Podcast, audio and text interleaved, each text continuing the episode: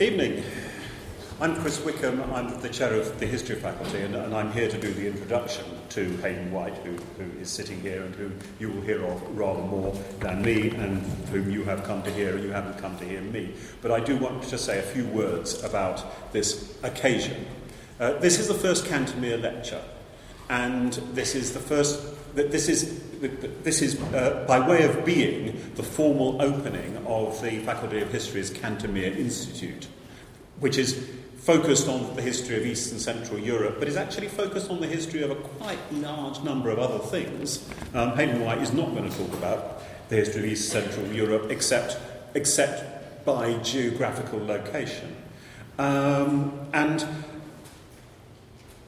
it's, it's an honour for us to be able to, to, to open the Institute in this way, and it's certainly an honour uh, for us to be able to open it with Hayden White, with a figure like Hayden White. It's fair to say that the Institute is, is it's privately funded by the, the Borendale Foundation. Uh, it's going to have a number of postgraduate studentships. We hope it's going to be the focus of a considerable amount of postdoctoral and research activity, buzz, but I can already see in the room that, that you're prepared for buzz, and that's good already.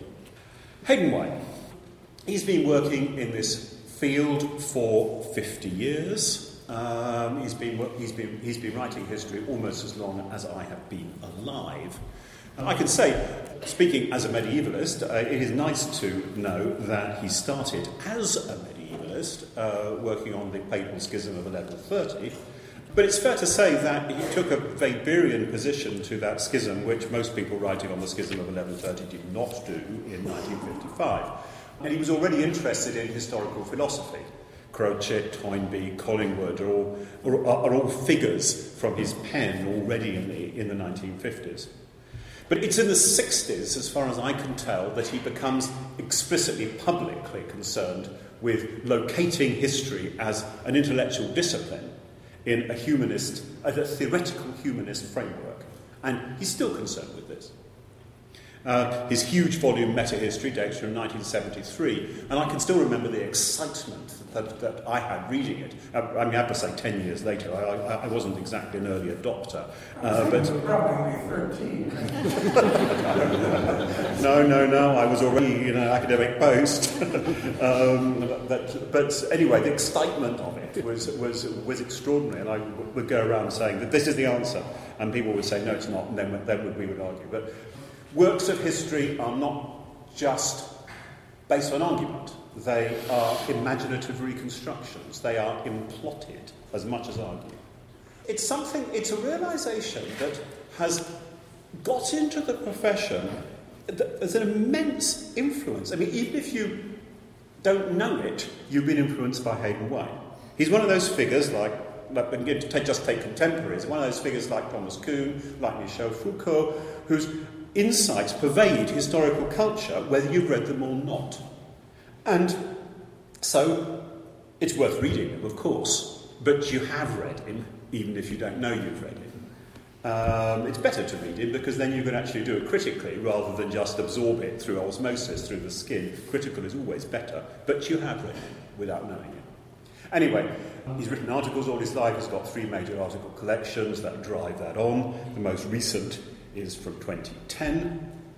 And as far as this lecture is concerned, he has also, right from the start, been interested in how to construct the narrative of the, the Holocaust. So his most recent working out is exactly the topic of the paper today. Hayden White.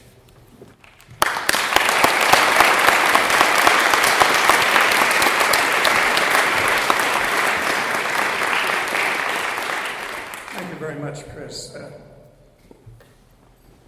this is not a hall that uh, lends itself to intimate uh, communication, uh, but I'll do my best to uh, engage you in some way that might make it worth your while to spend an hour, less than an hour, uh, talking about things that interest me but may not interest you.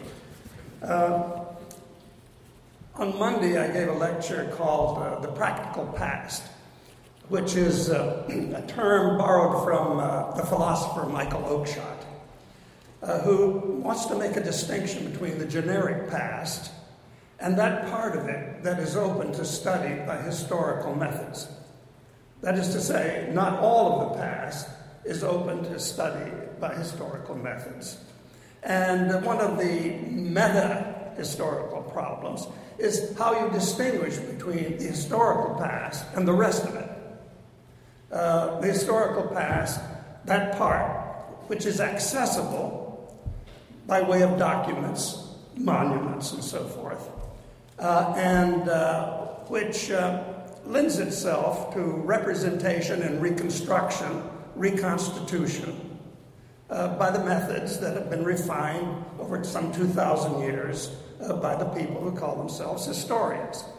Now, these people who call themselves historians approach pa- this historical past differently. They don't always agree on the way in which the proper way of confronting the historical past. But they are certain that there is, well, for example, the term prehistory indicates a part of the past that doesn't yet belong to history, uh, and therefore uh, has to be studied by other non historical methods ethnographic, archaeological, and so forth.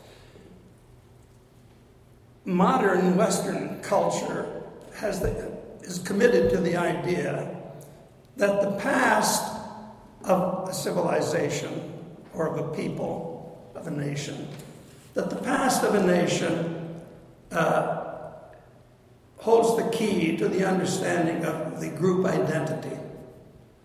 That uh, this past, approached historically, can provide something like a genealogy of the nation and can contribute to a fleshing out of the details of group identity.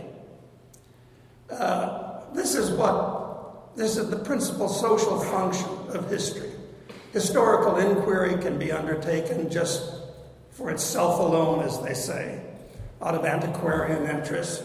People who like old things, you know, can study old things without any ulterior uh, motive and uh, contribute to what we can call the database uh, of uh, historiography that later scholars can go to and study uh, for out of other motivations, ideological, political, or, or what have you. Now, uh, what about though the rest of this past? Because the other past, the non-historical past, uh, continues even after what we call history begins.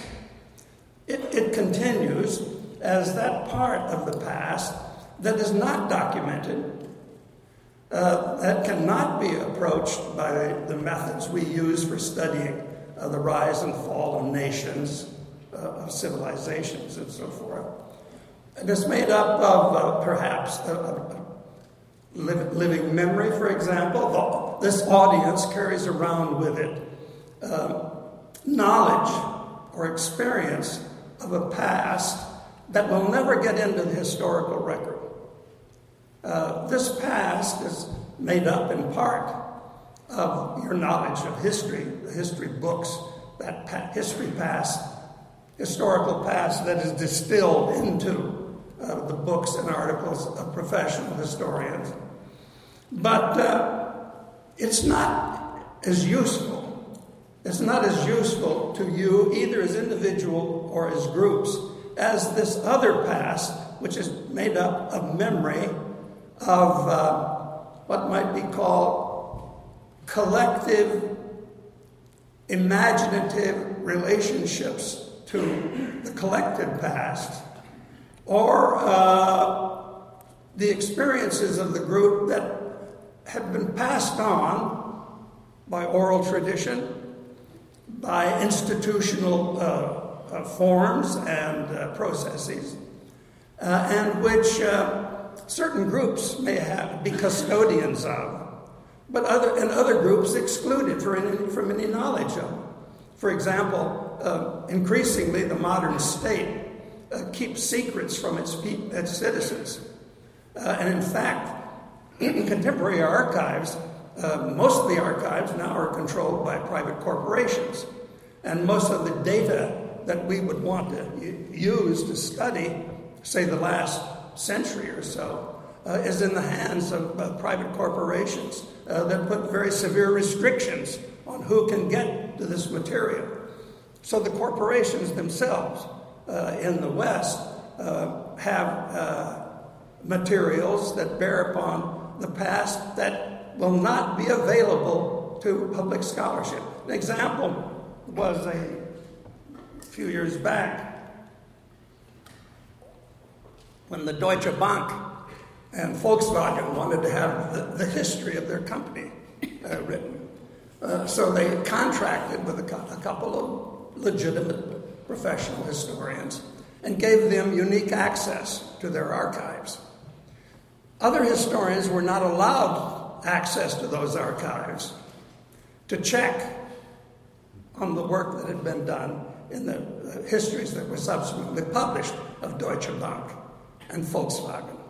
Well, uh, what does this say about uh, the openness of access to either the historical past or the practical past? Now, why, do, why does Oakeshott speak about the alternative to the historical past as the practical past? It's because he wants to uh, suggest that we may go to the past, we may study the past out of reasons other than scientific curiosity, out of reasons that may have to do with utilitarian concerns. Is there some technique? Is there some science? Is there some occult lore that might help us, the group or the individual, to deal with some practical problem in the present? But Oakeshott was interested in the practical past in the sense that Kant was interested in practical reason. By the practical reason, of course, Kant meant the reason of the will uh, of, and, and of ethics, uh, the ethical, ethical reason, uh, which was concerned, as he put it himself, with only one question what should I, what should we do? What should we do? Not what can we do. In a sense, that's what the question that he put in the first critique, the critique of pure reason which was asked the question what are the limits of scientific knowledge? What can we possibly know? The second critique what should we do with what we know? What should we do with the, with the knowledge that's given to us by science, by a whole host of antiquarians, by, by uh, many people who are interested in the past uh, because of their ans- they're interested in their ancestry? Or many people who are concerned about the past because it holds some secret to some problem that can't be gotten over by subsequent generations. A, traumatic past. And this is what brings one to the study of the Holocaust, which is certainly a traumatic moment in the history of Germany, if not all of Europe, if not the whole of Western uh, society. Uh, the Holocaust as a traumatic event, an event that can't be assimilated to the normative narrative account of Germany or of Europe. Can't easily be assimilated. It seems inconsistent with the, the with the, the commitments and the moral bases of this uh, society.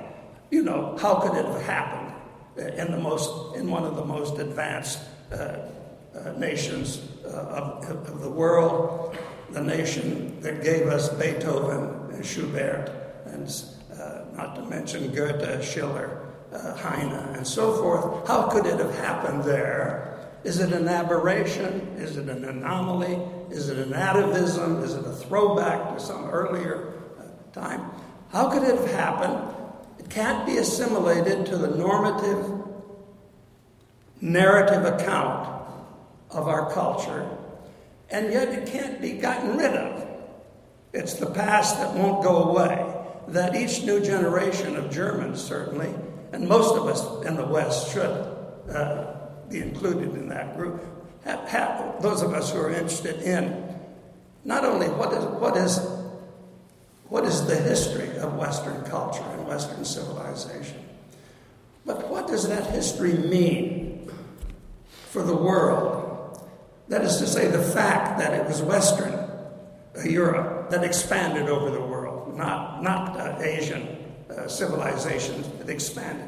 It was the West that sent not only missionaries out and explorers out and commercial adventurers out, uh, but also ethnographers to study the rest of the world as if it were some exotic thing that had to be uh, scientifically analyzed. While, as far as I know, uh, the Bushman Hottentot was not sending ethnographers to study uh, Europe or the West. What, what is this drive? What is the nature of this drive uh, for imperial control of the total of the world? Of the world. What does this mean for the rest of the world, uh, if not for uh, us ourselves? Uh, the United, I, an American, I uh, am embarrassed uh, at the activity of the American empire, which threatens not only the destruction of many local cultures, but 720 military bases strewn around the globe, uh, with a, a, culture that has 7 million people either in prison or on parole or under some kind of uh, social workers' uh, control. 7 million. Uh, a culture that uh, uh, condemns 1 in 10 black males to prison that has privatized police and prison institutions, has contracted them out, has contracted prisons in Mexico, the state of California, to send American citizens who are accused of crimes that have been convicted for care by a private corporation uh, that has recently through the passage of what is called the Patriot Act, uh, deprived its own citizens. Its response to terrorism uh, has led it, like, like all countries do, they turn upon their own citizens, start putting, taking away civil rights of their own citizens on the presumption that the enemy is already within the gates, within the walls.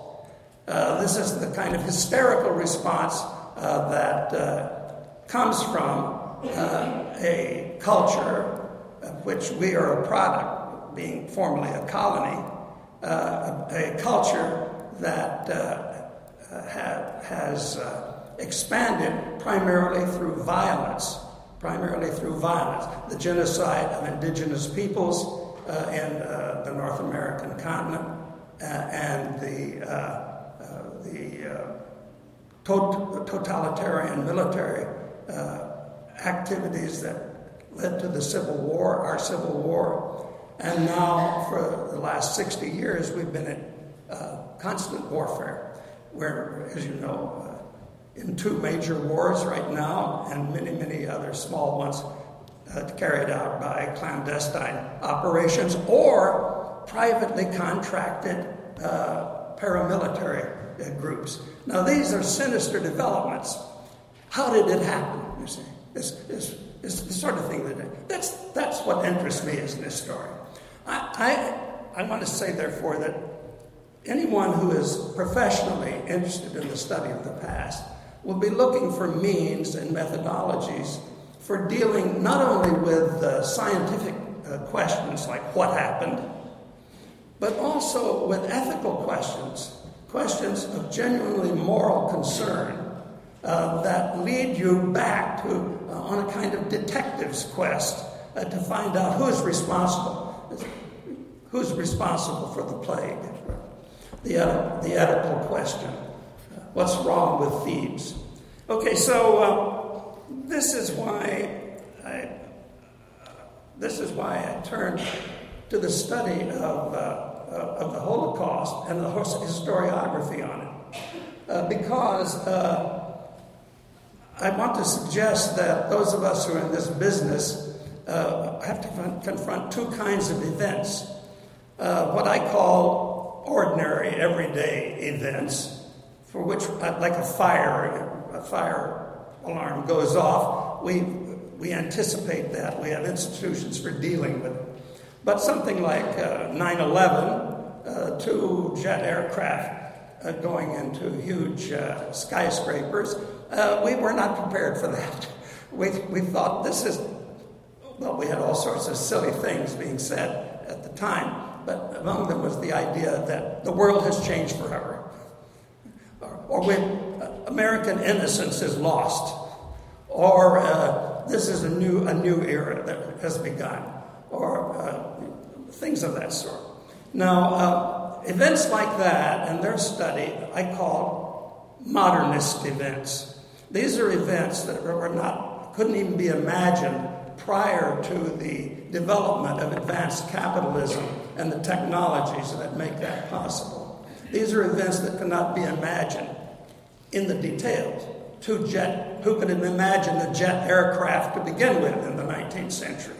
Uh, not to speak of these uh, large skyscrapers and the, uh, the uh, use of uh, jet aircraft by terrorists to destroy uh, the symbolic center of world capitalism, the World Trade Center. these are cons- events of concern rather than of mere, of mere curiosity. And the question arises as to whether one needs to think about new technologies of both inquiry and representation to deal with them adequately. What I, what I want to do here is raise the question uh, once more. We've been debating it for many years without a final issue. Uh, what is an appropriate representation for events that are of ethical concern to the community? What are the appropriate modes of representation? That is to say, is there an improper way of representing an event like the Holocaust? The issue was raised when Art Spiegelman's uh, Maus uh, was published. The idea being that you couldn't use a low genre, uh, such as comic book, graphic novel techniques, for the representation of an event so, so horrifying uh, in its implications about the possibilities of evil of the human race someone raised the question the other evening about uh, Benigni's uh, uh, La Vita è Bella, uh, the idea that you would have a, you could make a comedy, a comedy out of the life uh, of the concentration camps. was this tasteless? Was an example of Italian superficiality and insouciance before evil. And in Holocaust studies, uh, these questions have centered upon a mode and a genre of historical representation, uh, namely narrative, uh, which uh, most scientific historians regard as no longer useful for uh, representation of historical reality. Narrative. And by narrative, I mean story and storytelling. Can it really be thought that life resembles, has the form, has the kind of dialectic, the kind of uh, uh, developmental processes and patterns that we meet, met with in traditional story forms fables, legends, myths, uh, novels. And if so, uh, if this is the case, as Braudel, Fernand Braudel wrote in 1956, Maybe, maybe narrative representation, the representation of history as a set of stories, maybe this is the real ideology rather than any content that you might put into the narrative form. It, was uh, used to be thought that narrative is a form like a bottle into which you could distill various contents and that uh, the contents alone uh, were what was important. The narrative form was there merely to make palatable uh, the uh, ingestion uh, of, the, of the hard facts that had been arrived at by scientific means.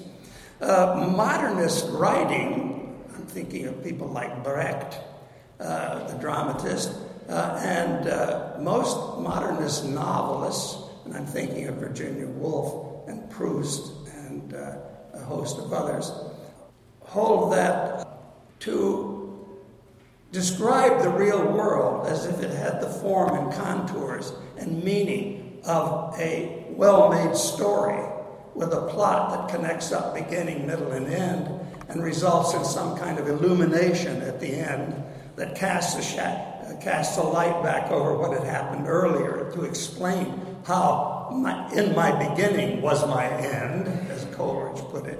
Uh, uh, that this that, that this itself is delusory, is delusory.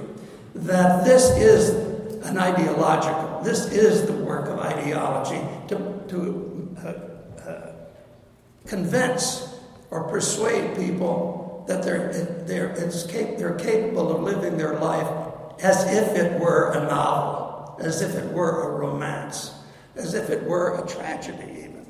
So. Um, Braudel said if we're going to have a scientific historiography, we must get rid of narrative. So, henceforth, all of the, genres of historical writing will be various kinds of scientific reports. Uh, no more narration, no more narrativity.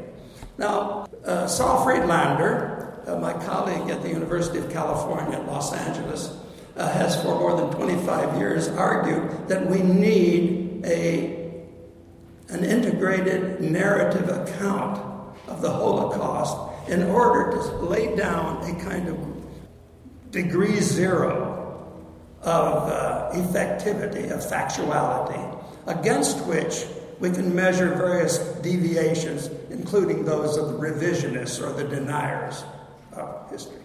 And so uh, Friedlander has been working for 20 years and finally in 2008 published his great work, which is called Nazi Germany and the Jews, and it's in two volumes. Volume one, uh, The Years of Persecution, Volume two, uh, The Years of Extermination.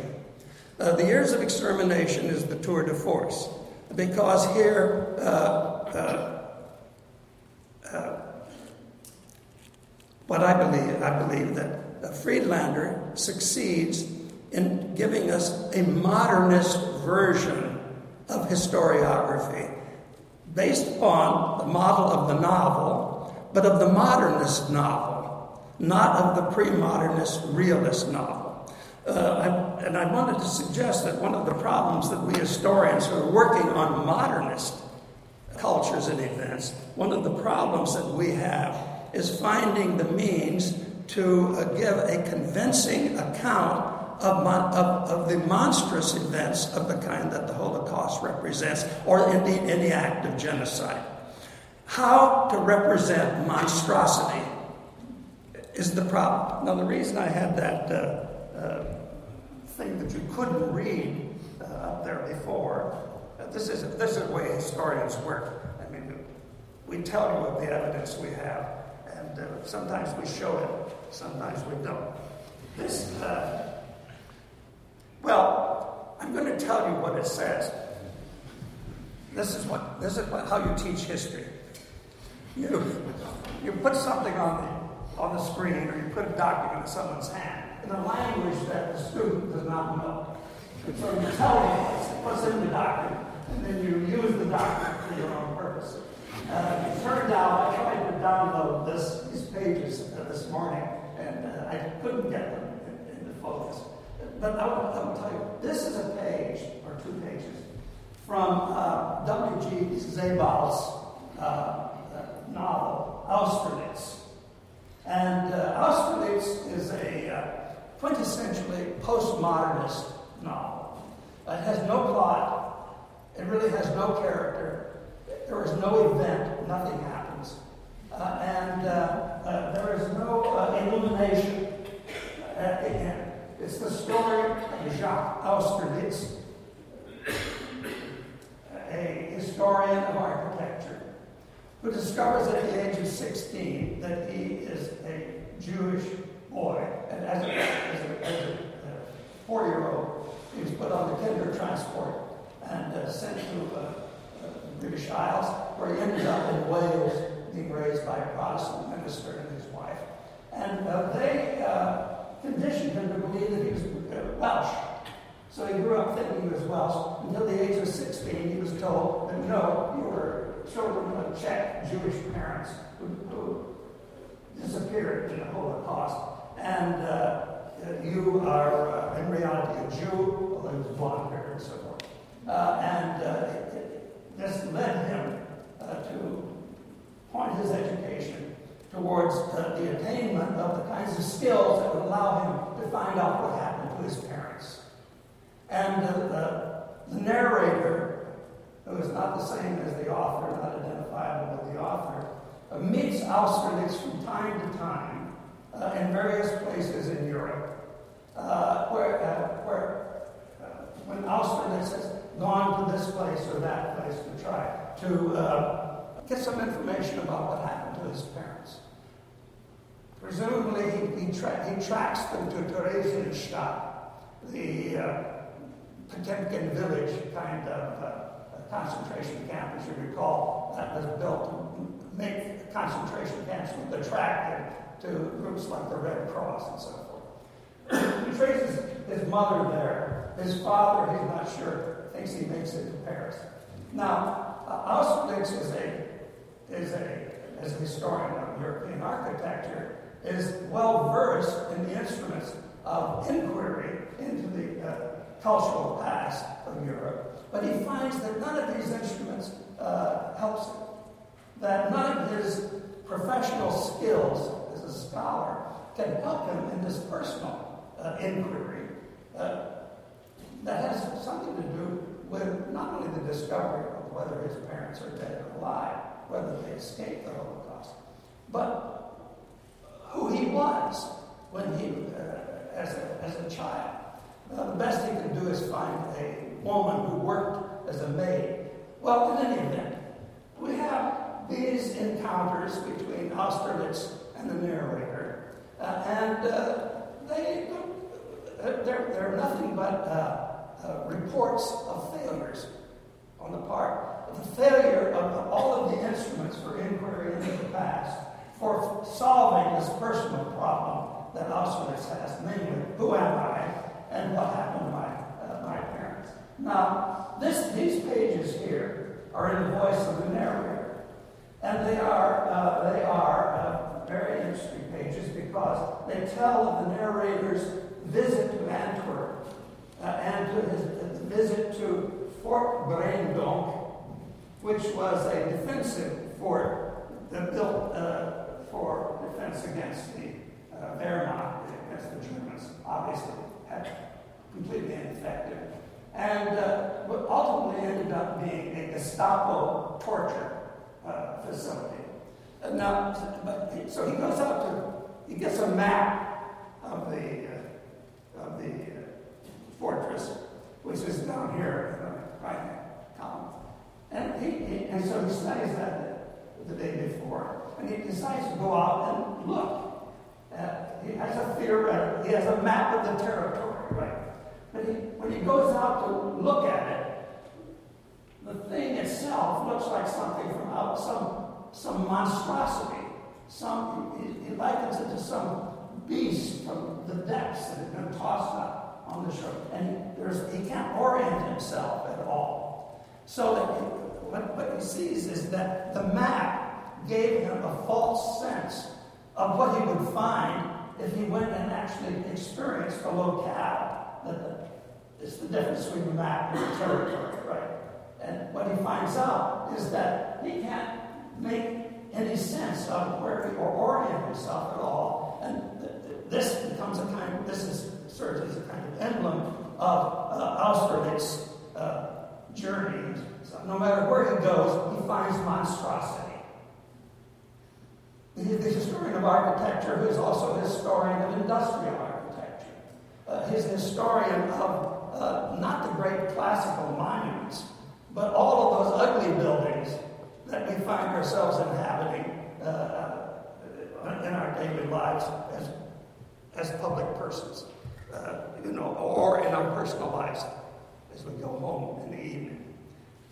My argument is going to be that Friedlander's years of extermination, second volume of his, of his masterpiece, which has been praised for its literary qualities, also praised for its impeccable scholarship, its impeccable following of the rules of historical uh, inquiry, uh, for its coverage, is he's read everything uh, on the Holocaust apparently in at least three languages, not Italian. I mean, you, know, we reviewers, what about the Italian sources?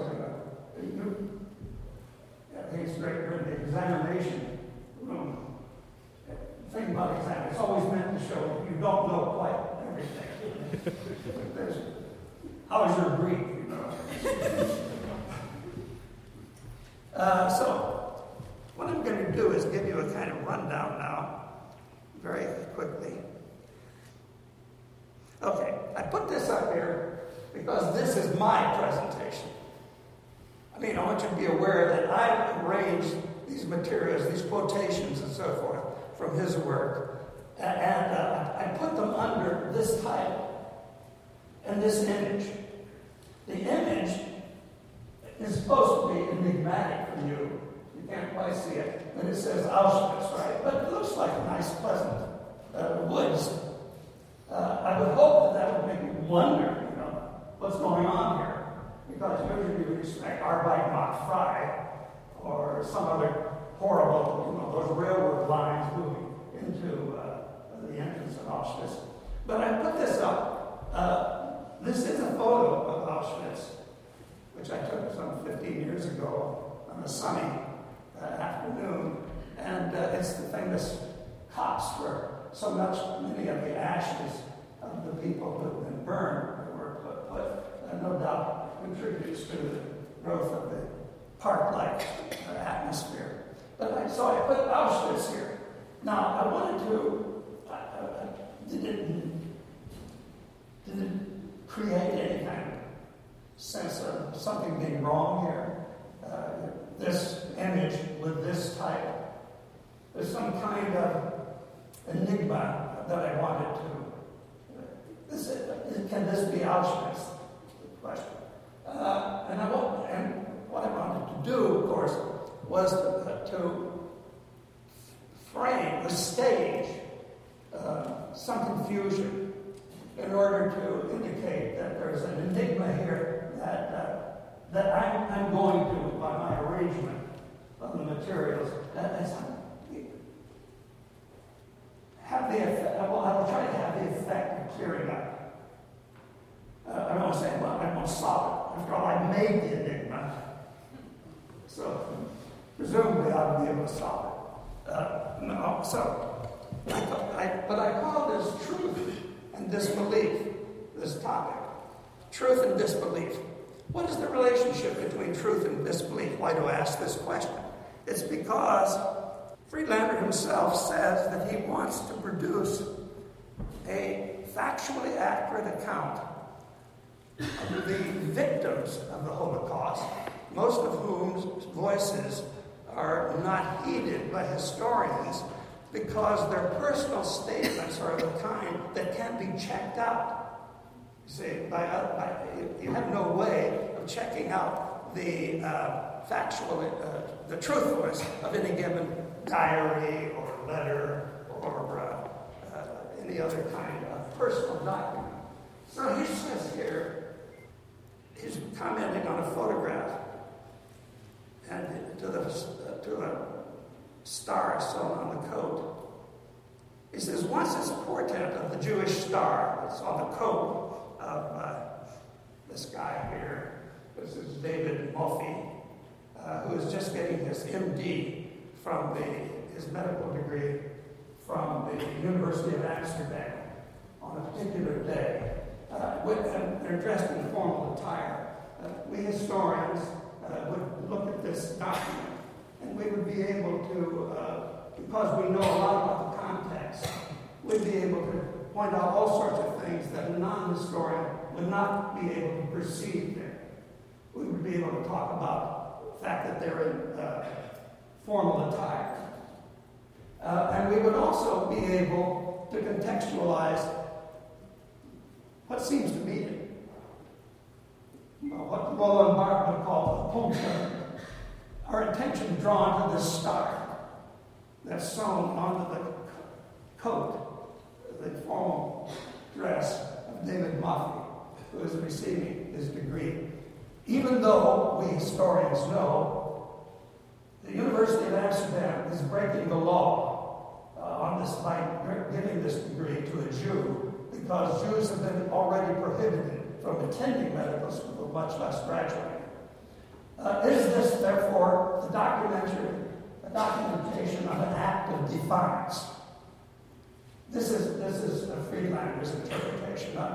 But you'll notice, and, and he goes on to give a very interesting one. Now, he says, let's return to the photograph, and he says, uh, once its portent of the star, once the portent of the star is understood, the photograph triggers disbelief. Such disbelief is a quasi visceral reaction, one that occurs before knowledge rushes in to smother it. Disbelief here means something that arises from the depths of one's immediate perception of the world, of what is ordinary, and what remains still unbelievable. What is ordinary and what remains unbelievable. Now, uh,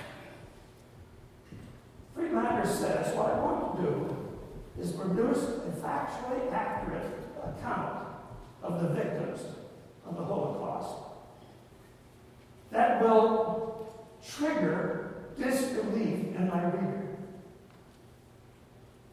That is to say, he wants to tell the truth and nothing but the truth in the way historians do.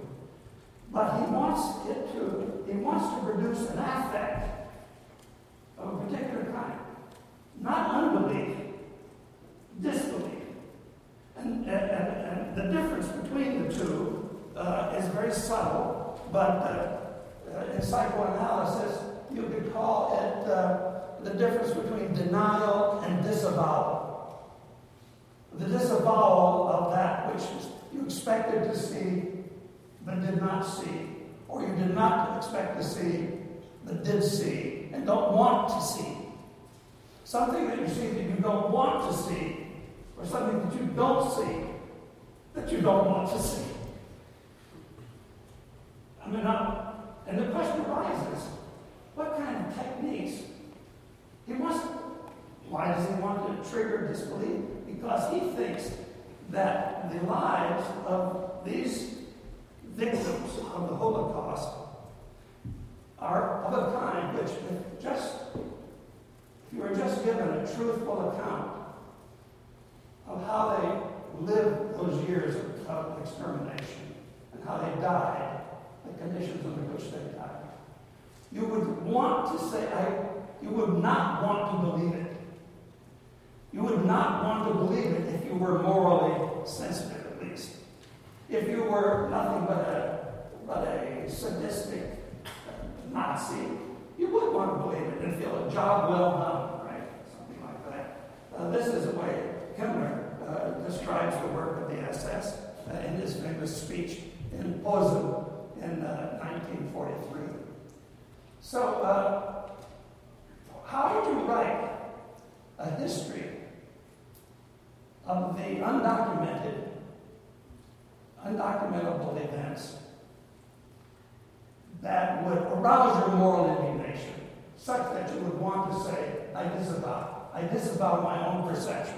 I disavow the truth I myself know to be the truth. This would be what I would call morally engaged historiography, insofar as it's committed to scientific excavation of the truth, but with a purpose that is moral or ethical or political, that is intended, therefore, to produce a certain affect that will lead to raising the ethical question what should I do? If this is possible, what should I do? If this is not only possible, if it actually happened, this actually happened, what should I do? Now, that is the, the sort of question, I believe, that's asked by the great historians of the 19th century. And of course, by all of the historians prior to the 19th century who regarded history writing as a branch of rhetoric and as a part of moral philosophy. I think that the, the scientization of historical research has resulted in the suppression of the ethical, the moral, and the uh, political engagement of the researcher.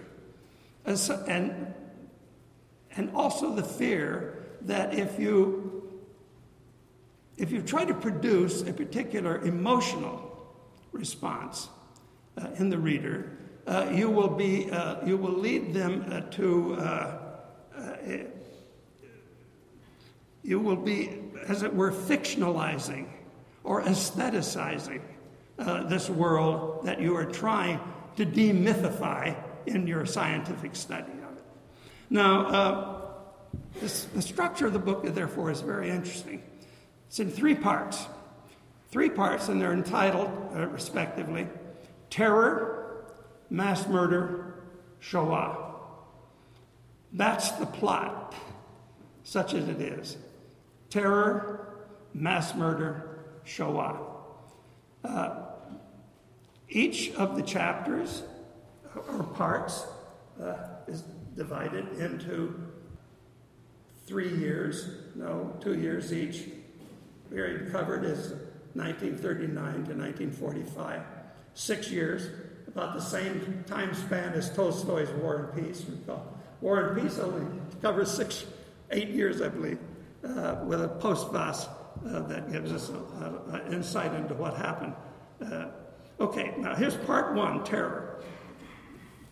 I'm, I'm only going to give you now a couple of examples of what I regard as literary writing in a scientific histori- historiographical mode.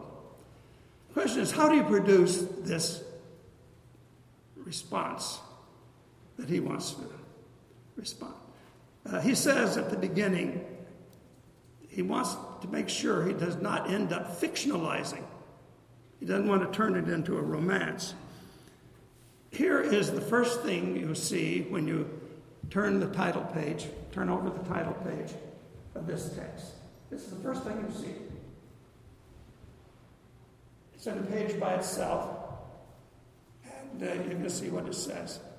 It's an extract from a diary by one Stefan Ernest, uh, who had escaped from the Warsaw Ghetto and, and was in hiding on the other side of the wall in the Aryan side in a small hollow space uh, where, as he says, the struggle to save myself is hopeless. But that's not important because I am able to bring my account to its end and trust that it will see the light of day when the time is right. And people will know what happened.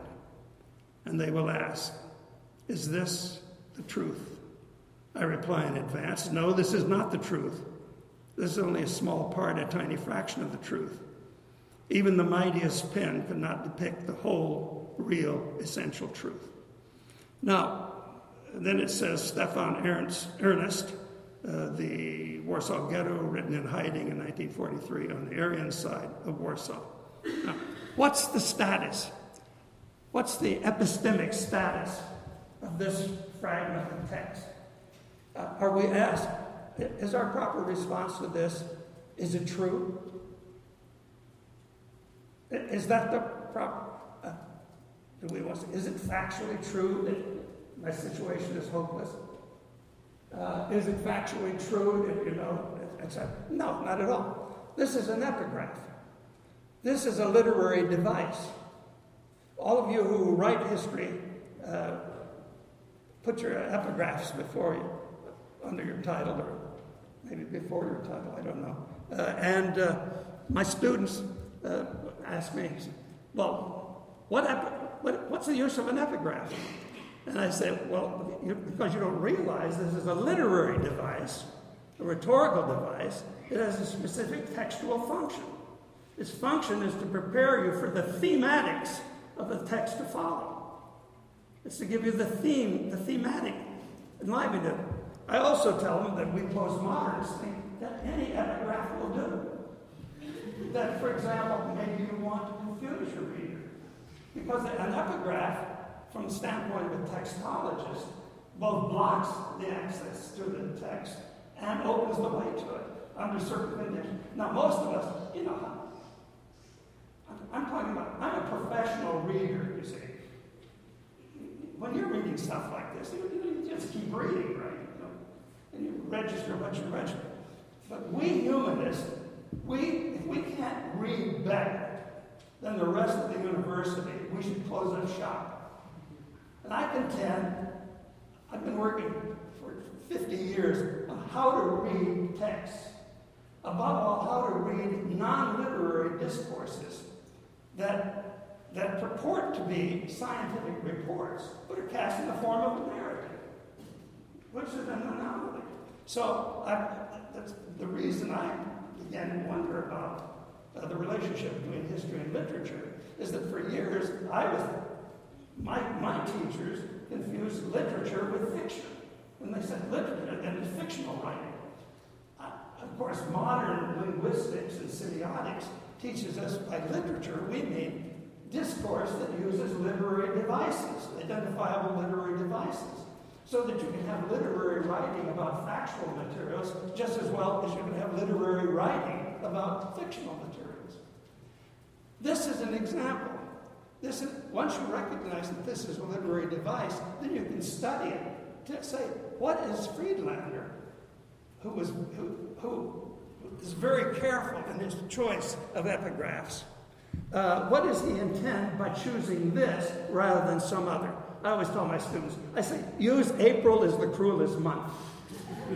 I said, no matter what your text, if you want to confuse your instructor, I say, use April as the cruelest month. Dot, dot, dot. now, I'm doing something that's very dangerous. I'm bringing rhetoric back into the discussion of discourse. And as you all know, historians hate rhetoric because they think it's either ornament or it's uh, artificial, it's artifice, and it has nothing to, it's only decoration. And uh, not only that, it's uh, falsifying insofar as it uh, diverts us from the pursuit of the truth. What is the thematic content of this, of this text? I ask you. Is it, is it to say, hey, life is hard, we're all dying? And that, and that what follows is going to be a documentation of that? I don't think so. I, I think that what it's saying is that writing in extremis, writing in the face of death, is what this is about. And this is tr- as true of Friedlander's writing as it is of the voices that is going to, are going to be recorded uh, throughout this text. Uh, people who left written statements about what was happening to them. They weren't trying to add to the database. These are artistic statements. Stefan Ernest, as far as we know, uh, was more than just a guy who kept a diary. You can see that he's a self conscious writer.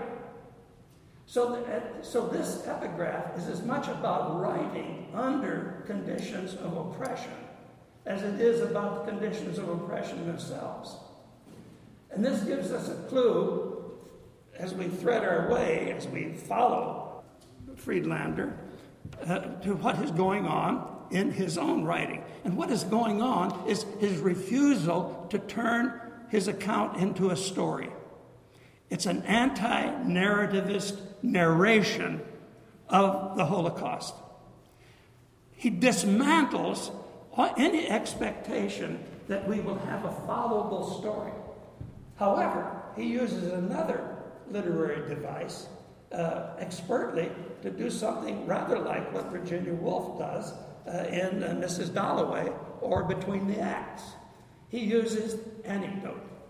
Again, anecdote, as you know, for historian is nefas, no? Anecdotage is, we don't, mere anecdote, we say. He believes that the kind of information we can hope to have about the Holocaust from the standpoint of its victim comes in the form of these anecdotes. Fragments of a story, which are just gathered together in what Walter Benjamin would call a constellational relationship. Constellation. Uh, so that, for example, the first chapter of the book consists of four anecdotes the first. Now, I'm telling you this, I'm, I'm I'm addressing the graduate students who are working, working on their dissertations, either master's or doctorate or whatever, or their senior theses. If you're in history and you have a, and you're given a task to write, and, and that's what historians do. You do your research, but unless you write it, it doesn't count as history. So, you have to think from the moment you start the research till you come to the end of it, compositionally, you have to think about how is this stuff going to be put together in order to produce not only a contribution to the database of the field of study we're talking about, but some contribution to uh, the moral, ethical, or political sensibility of the culture, the society to which we belong. I, I commend to you uh, Friedlander's book as an example of how a modernist, and because he's a conscious modernist, he's kind of a postmodernist, you see. That is to say, to be consciously modernist is not the same thing as just being modernist. Uh, and to say, I'm going to, to try to produce something that rather looks more like a novel by Virginia Woolf than, than, a, than a novel by Sir Walter Scott, or a history by Ron or a history by Braudel, you see, is an ethical decision and not merely a technical one. I have this other stuff that I could. Uh, we've been here long enough. I've, you're all professionals. You get the idea. so I can I can leave it to you to draw your own conclusions about it, and that would be in the spirit of a postmodernist lecture that would be open rather than closed. Thank you.